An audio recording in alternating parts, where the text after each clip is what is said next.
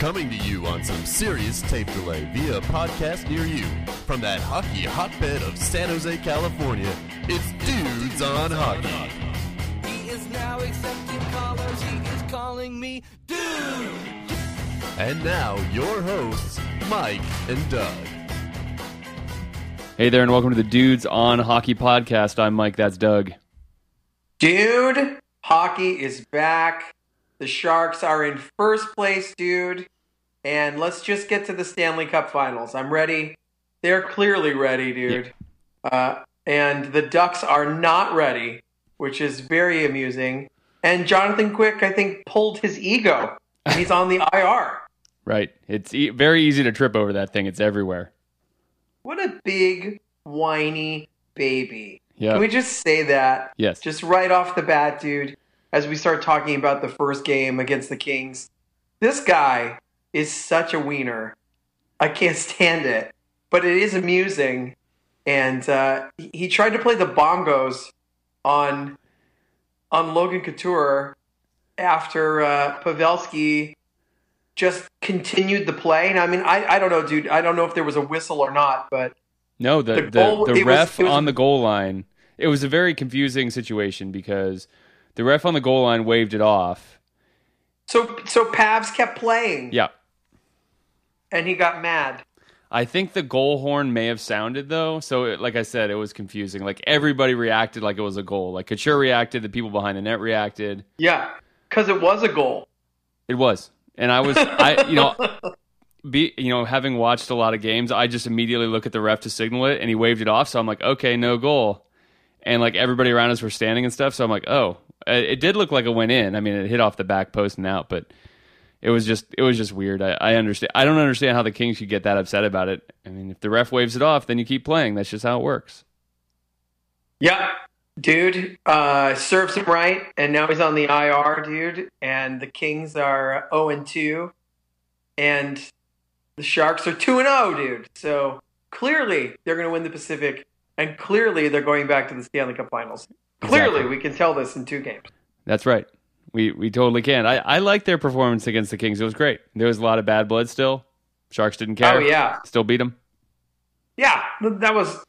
Uh, there were a lot of things that I enjoyed about that game, and um, thought the Sharks played well. I liked the the the bad blood, like you said, the uh, animosity. There's no love lost between those two teams, and I also like seeing that the Kings have they're they've taken a step back. hmm Like they they aren't as good as they were two years ago, and I find immense pleasure in that. And especially now, if they're down Jonathan Quick for an unknown period of time, you know they could they could sink fairly fast. You know if they're unable to get some quality goaltending out of uh, Z- what is it Zatkoff? I Yep. think is. Uh, um, They brought up Peter Budaj though, dude. I know. Oh, well, that's even better news for the Sharks. so, um, yeah, th- there's there's a little bit of an opportunity here early in the season if the Sharks can continue to play well on this road trip to get out to uh, an early advantage over their two biggest in-state competitors, but also competitors in the Pacific if they continue to struggle, dude. Yeah, yeah, and uh, as you said, the Ducks are not doing well, so it seems like there is a little bit of an opportunity here, although it is a long season. And and in the and the nice thing is we got to see the this the new uh, the new lineup. We got to see Boedker in action. We got to see the newly reconstituted fourth line with Wingels, Nieto, and Karlsson. And probably the worst line for the Sharks that opening night was the top line with Jumbo Pavs and Tomas Hertl, which is a great a great sign for the Sharks because I mean it wasn't too long ago where if that line wasn't doing well, then the Sharks had no chance to win the game. Yeah, the Sharks have flexed their depth in their first two games, getting production from or, or getting contributions from their bottom nine players and seeing Ward score against Columbus, seeing Boedker score against Columbus. I mean, these are all really good things. Um, you know, I, I think we talked about right after the, the first game how much you enjoyed uh, David Schlemko, you Yeah. know? He looks good. Um, and he's clearly an upgrade over Roman Polak. They're completely different players, but so much more of a compliment to Brenden Dillon, dude. hmm And Brenden Dillon is jumping up in the play. He had an assist and he almost had a goal late in the game. So Yeah. If, if you're playing with someone who you trust Yeah. to be there, um, you know, P- Polak contributed in in some ways that Schlemko won't be able to. You know, I mean, he's he's a brick wall. right, uh, basically, and added some toughness. And you know, he was part of a team that made a run all the way to the Stanley Cup. So I'm not going to dump on him. right, But Schlemko is a better player and uh, is a better complement to Dillon. And in the first two games, we can see what's possible here Mhm. um, with having that that third puck mover. Really helps, dude. It really helps. yeah, that's true. And uh, Schlemko's obviously getting power play time as well, so that's nice. Um, and like you said, we got some good uh, secondary scoring against Columbus. The Sharks came out looking great. They kind of seemed like they took their foot off the gas a little bit there in the second period and the third period, and and Columbus got back within a goal, and then they pulled. Then the Columbus decided to pull their goalie on a penalty kill to make it five on five with an empty net, and the Sharks capitalized to put it up three one. So that was kind of a weird decision. I think I, I I know Jamie Baker seemed sort of puzzled by it that they pulled their goalie with like a minute twenty to go to make it even strength, which is not a high percentage play in the best of circumstances. And if you're going to give the Sharks a minute of even strength empty net time, they're probably going to score. And Patrick Marleau just basically flipped one in from the blue line. Didn't really matter. Well, you know, uh, Tortorella is a mastermind of uh, and Of what? coach of Team USA to to a brilliant finish. Uh, he was outstanding in Vancouver, dude, and uh, you know, uh, yeah. Uh, I don't know. I don't know what to say. I, I thought that that was kind of bizarre as well, but to the Sharks' advantage, and um, you know they they put one in on the empty net, and then Columbus turned around and scored kind of a a late one with twenty something seconds left, but it didn't matter. It was too late by then. It was all over. The Sharks are off to a good start, and they're going to have to play uh, three pretty good teams in the next Right. four days. You know, they've got to go to the Garden, dude, uh, tomorrow and play the Rangers, and then take the quick trip over the bridge to play the Island, and then uh, the game that they've probably had circled from the beginning, uh, a trip to Pittsburgh, where you just hope that the Sharks aren't going to overlook the the New York trip here while they're looking ahead to getting revenge against the Penguins because they need to get some points uh, while they're in in New York, dude. Yeah, yeah, and and the Rangers are just one and one right now, but they they definitely have a different look. Uh, Mika Zibanejad is now on the Rangers, so that's going to be a, a different look. Uh, on their offensive side, uh, it looks like their D is mostly the same. Obviously, Dan Boyle retired, but he was not really a cornerstone of their defensive core last year. So it's it's basically the same the same deal. Although this this guy Nick Holden is is scored two points already this season, um, but I don't really know where did he come from. Jeez, Well, Nick Holden was a, a member of the Avalanche, and he's uh, that's they got him in a trade. That's right. He, he's a he's a pretty good player, dude. I mean, he's he's a, a decent player, you know. I guess. Uh, um, he has 63 points in 223 games for a defenseman. That's that's not bad. Last year he had 22 points. You know, he's a decent contributor for the Avalanche. So he's taken that spot, uh, Danny Boyle's spot on this team. It's definitely a, a different look. Uh, with Jimmy Vesey and um, you know Zibanejad, like you said.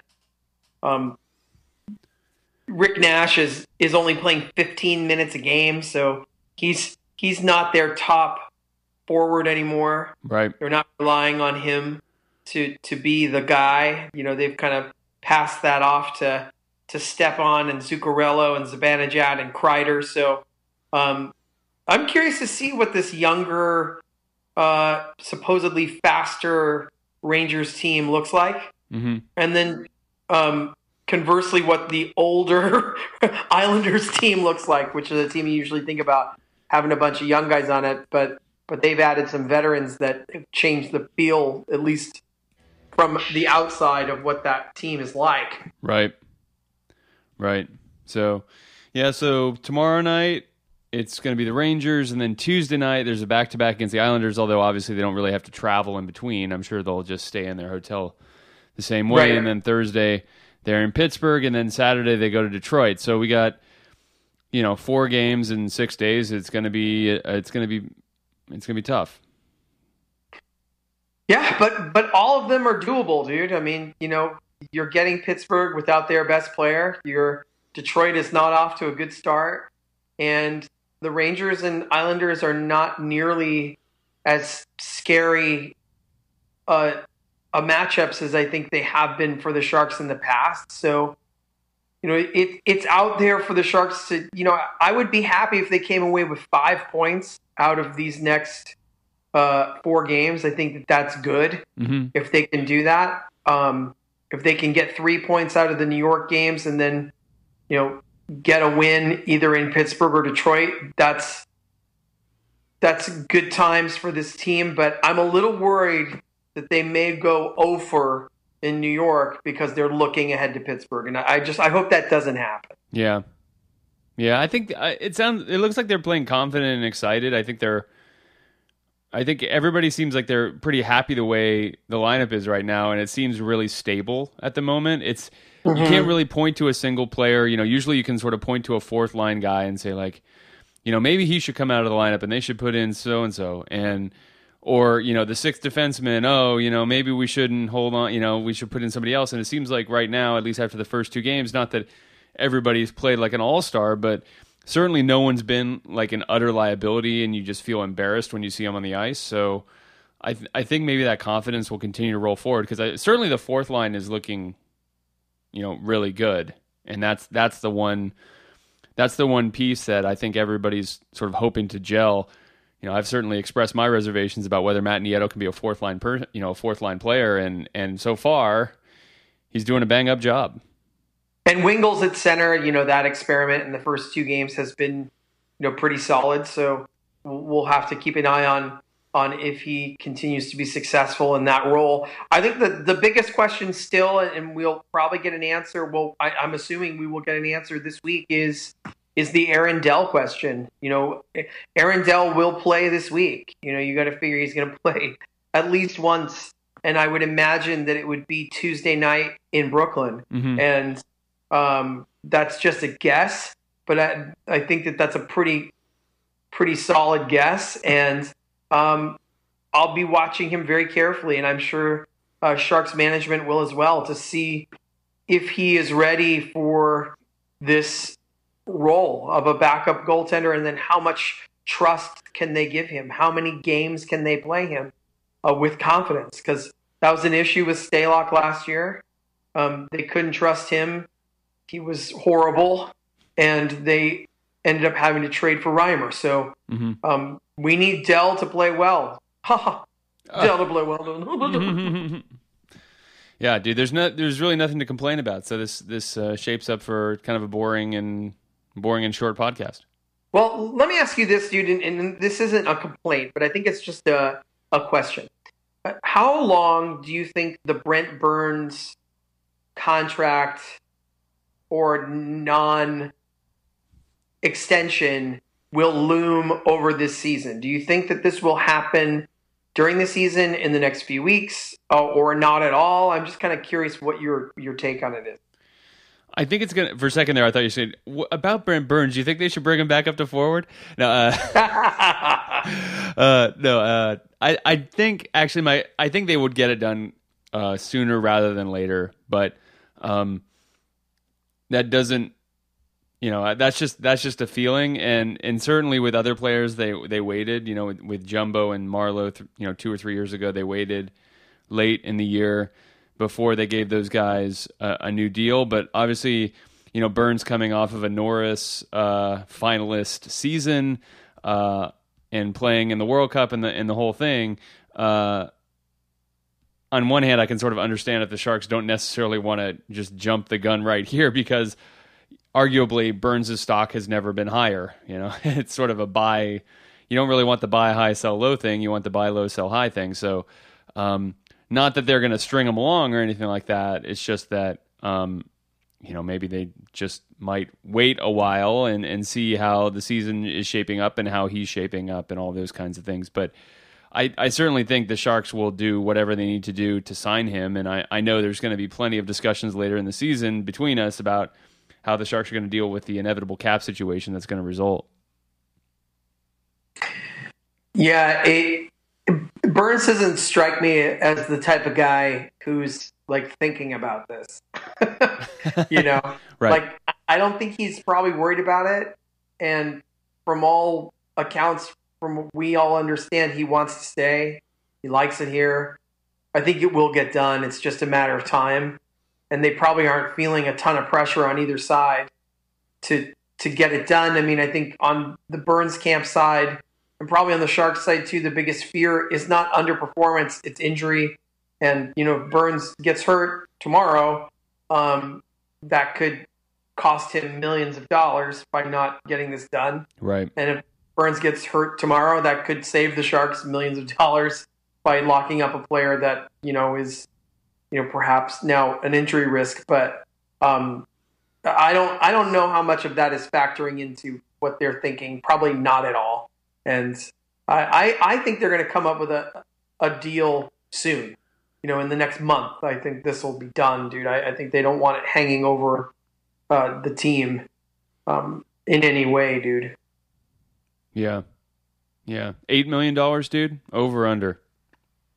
Um, you know, we, we've never had an eight million dollar player, you know, so, um, but we've had high sixes and sevens. So, uh, yeah, I think it's going to be eight, and I think it's justified, you know, based on, Yeah. uh, he would get more than that on the open market. So, you know, a five year, $40 million contract is about what I'm expecting. Mm-hmm. Yeah, that sounds about right to me too. Uh, we'll see how that goes. Dude, Sharks, Sharks well, have never done the big long contracts. I guess they're they're not gonna Mm, they're not gonna go eight years or whatever. No, I, I don't. I don't. I don't think so. Like I, I, I don't see what the point of that would be, especially knowing that the way he plays at 37, he's not going to be as effective. You know, I mean, he, he just probably won't. Um, but um, then they'll probably switch him back to forward by then, anyways. Right. Dude, in other NHL news, Auston Matthews uh, set the league on fire already. They're already uh, building the statue in Toronto for Auston Matthews, He scored four in his debut game for the Maple Leafs. Do the Maple Leafs actually have hope now? Yeah, until they trade him for Adam Larsson, I mean, they're they're in good shape. That's great. I mean, yeah, of course. I mean, good for them. And and when John Tavares goes there next year, uh, it'll be even better. right. Yeah. Dude, uh, just quickly, I, can we talk about Joe Thornton's beard? Because it is now Yes. completely past Burns. Like Yeah. he's he's in another stratosphere in terms of bushiness. I think it's unparalleled. Like Right. what? Uh, how far? How far will this go? How long will it get? Like, is that the longest beard you've ever seen on a professional athlete? Oh yeah. Yeah. Actually, I I heard that someone actually filed the paperwork to have it named a national monument. That thing is It- ridiculous. It has its own time zone. I mean, like, it's crazy. I, I just, I, I honestly like marvel at it. Like every time I see it, I'm like, wow, that is something. his wife can't be happy about No. this. I was talking to my wife about it. I'm like, look at that beard. I was watching the game, you know, the Columbus game. I said, look at that beard, man. That thing is crazy. And she's like, yeah, it's not good. No, no. I mean, like you expect to see that kind of beard on a guy who's like living in an RV on the end of your block Right. and walks out like at two in the morning in his underwear, like looking for um, aluminum cans. Right. That's you expect that kind of beard. Right. Like Not usually you see it right professional next to a you see it right next to an oil drum that has a fire in it. Yeah. right. Yeah. But uh, yeah, Joe, I, I would love to find out what what's possessed him to keep this going. You think it's just a prank at this point? It it might be. You know, it's funny because I was thinking about this the other day. I have a friend who, for whatever reason, gets in all of these wagers with people he knows about who's going to cut their hair first and who can handle it. And so it sort of occurred to me maybe he's he's entered into some sort of bet with somebody about this thing. maybe him and Burns are like, okay, Well, whoever he's- whoever he's- cuts it first has to pay some amazing amount of money or something. Because I think Burns has trimmed his beard. Like Yeah, I, it's possible. it's not as wild. I I want to know is there yeah what's going on with this? What's happened? We got to get him on. Let's ask him. Yeah, because I mean, it is. It's it's getting out there. Like it, it makes you wonder if if there will be a point at which it actually negatively affects his play. Like, is there going to be so much weight to it that it's going to take extra time for him to turn his head and so forth, or it's going to catch on his jersey or something? Oh man, it. Joe Thornton is an entertaining player, dude. he certainly is. We're very lucky to have him. yeah, yeah. It's uh, it. Bring back Slappy. Let's get Slappy in the beard going. That would be cool. Forget Smokey and the Bandit. We need Slappy in the beard. Oh man. All right, dude. Well, we're we're a week into the season, or not quite yet a week, and the Sharks have started well. And now let's see if they they got a nice big road trip coming, and let's see if they can hold on and uh, continue this momentum into it. Because uh, as you said, certainly everybody's looking towards Thursday's game against Pittsburgh, but there's plenty of other winnable games there. They they better win some of those. Yep, I think five points is a is a good way to come home. So uh, let's shoot for it, dude. And uh, gonna be a fun week. Go Sharks! Go Sharks!